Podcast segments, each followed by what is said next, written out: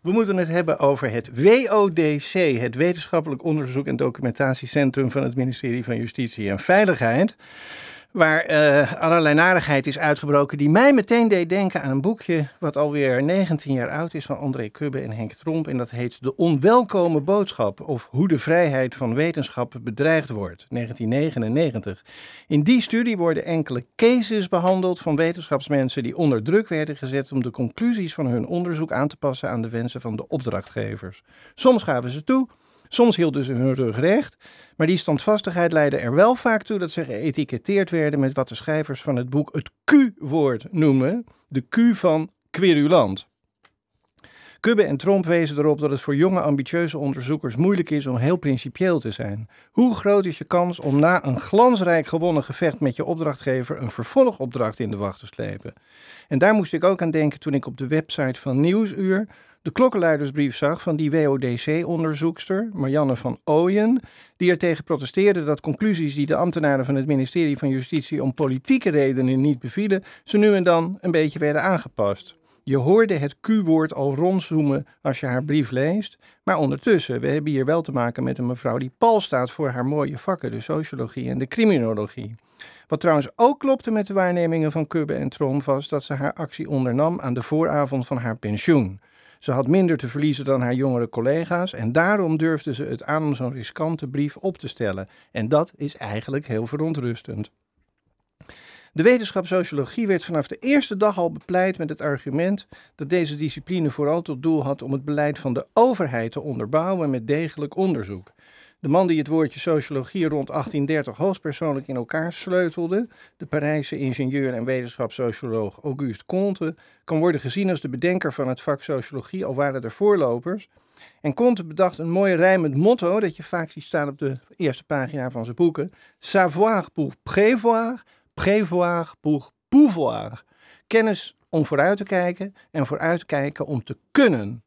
Pouvoir vertel ik nou, vertaal ik nou maar even als kunnen de sociale werkelijkheid ten goede kunnen beïnvloeden. Maar pouvoir betekent natuurlijk ook macht. En Comte zegt dus eigenlijk dat we in de sociologie ons futurologisch vermogen dienstbaar moeten maken aan het centrum van de macht. Hij had een ingenieursopleiding gevolgd aan de École Polytechnique en hij was ervan overtuigd dat sociologen, als waren het sociale ingenieurs, de huidige en de toekomstige ontwikkelingen van de samenleving konden doorrekenen, waarna de mannen met politieke macht er hun beleid op konden funderen. Het beleid van de overheid tot op dat moment was volgens Comte amateuristisch. Die dingen schreef Comte zo'n 100 jaar voordat Max Weber zijn beroemde artikelen zou publiceren over de waardevrijheid van de wetenschap. Weber probeerde de sociale wetenschappen juist minder dienstbaar te maken aan de politiek. Hij vocht voor een relatief autonome eigen zone voor de, wetenschapper, voor de wetenschappen, waar het meer zou gaan over de vraag hoe de dingen in elkaar zitten dan over de vraag hoe we het liefst zouden willen dat de wereld in elkaar zit. Ten tijde van Weber kwam er al veel kritiek op dat idee van een waardevrij soort onderzoek. Toen ik, 50 jaar geleden, begon aan mijn sociologiestudie in Amsterdam, werd daar fel tegen gefulmineerd. Linkse sociologen vonden dat Weber pleitte voor een laf soort neutraliteit. De tijd is voorbij, vonden ze toen, om langs de kant te blijven staan. De wereld staat in brand. Wie geen deel van de oplossing is, is deel van het probleem. The times they are a-changing. Dat was de sfeer. De oproep van Weber om zo onthecht mogelijk te werken heeft eigenlijk nooit helemaal gehoor gevonden in een sociologie van Kantiaanse oorsprong. De beoefenaren van het vak herkennen zich veel meer in wat Norbert Elias heeft omschreven als de eeuwige spanning tussen involvement en detachment, betrokkenheid en distantie. De ene keer helpt de socioloog wat meer over naar het innemen van een standpunt met wellicht politieke implicaties. De andere keer is het juist goed om te proberen zo onaangedaan mogelijk te registreren wat het geval is en het geven van een oordeel maar over te laten aan anderen. Dit is het spanningsveld waarin de beoefenaren van de sociale wetenschappen zich altijd beginnen en zeker als ze beleidsadviserend onderzoek doen. Vaak gaat dat behoorlijk goed, denk ik, maar soms gaat het helemaal mis. En dan heb je zo'n affaire als die welke nu speelt bij het WODC. Nu lees ik in de krant dat sociale wetenschapsmensen aan de ketting moeten worden gehouden met een verschrikkelijk strenge beroepscode. Maar ik ben zelf vier jaar lang voorzitter geweest van de Nederlandse Sociologische Vereniging. Ik heb in die tijd meegeschreven aan een beroepscode voor sociologen. En wat ik daarvan heb geleerd is vooral dat je nooit alle eventualiteiten kunt voorzien. En dan, wat is de sanctie als een socioloog zijn eigen beroepscode met voeten treedt? Dan kan hij uit de club worden geroyeerd. Maar hoe erg is dat?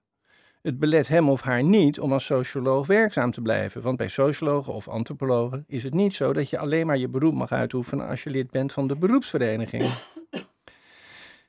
Wat had zoiets als die WODC-affaire dan wel kunnen voorkomen? Wet en regelgeving, handhaving, zware veroordeling van wetenschapsmensen die bij het formuleren van hun conclusies laten meewegen wat opdrachtgevers graag willen horen. We leven in een tijd waarin heel wat mensen dat soort hardhandige oplossingen prachtig vinden. Zero tolerance, dat zal ze leren. Maar ik verwacht niks goeds van de juridisering van wetenschappelijk werk. Er is, denk ik, maar één ding dat echt een beetje helpt. Bied alle studenten in de masteropleidingen nieuwe modules aan waarin ze heel concreet en praktisch worden getraind, geoefend in het omgaan met dit soort druk. In zo'n module zouden de studenten de hele WODC-affaire uitvoerig moeten bestuderen, de klokkenluidersbrief moeten lezen, de originele en de tweede aangepaste conclusie van het betreffende rapport over het coffeeshopbeleid met elkaar zouden moeten vergelijken, rollenspellen zouden moeten opvoeren waarbij de een de directeur van het WODC is en de ander de klokkenluidende mevrouw van Ooyen. Je zou sociologen die werkzaam bij het bedrijfsleven zijn moeten uitnodigen. Je zou sociologen die bij de overheid werken met de studenten in gesprek moeten brengen. En op dit moment gebeurt dat allemaal nauwelijks of helemaal niet. Want de masteropleiding duurt kort, vaak maar één jaar. En de makers van het curriculum doen toch al zo hun best om daar zoveel mogelijk stof in te proppen. Maar dit is zo ontzettend belangrijk dat ik zou zeggen: dan maar een moduletje minder met methodologische hoogstandjes. Of liever nog, geef die master weer de lengte die vroeger het doctoraalprogramma had, namelijk drie jaar. Dat is niet te lang om een bachelor voor te bereiden op al die vormen van druk waaraan hij of zij zal worden blootgesteld in een functie als wetenschappelijk onderzoeker, in het bedrijfsleven of bij de overheid. En oh ja, laat de studenten dan vooral dat boekje lezen van Kubbe en Tromp uit 1999, dat nog altijd zo brandend actueel is, en toets hun kennis in een streng tentamen. Dat zal ze leren.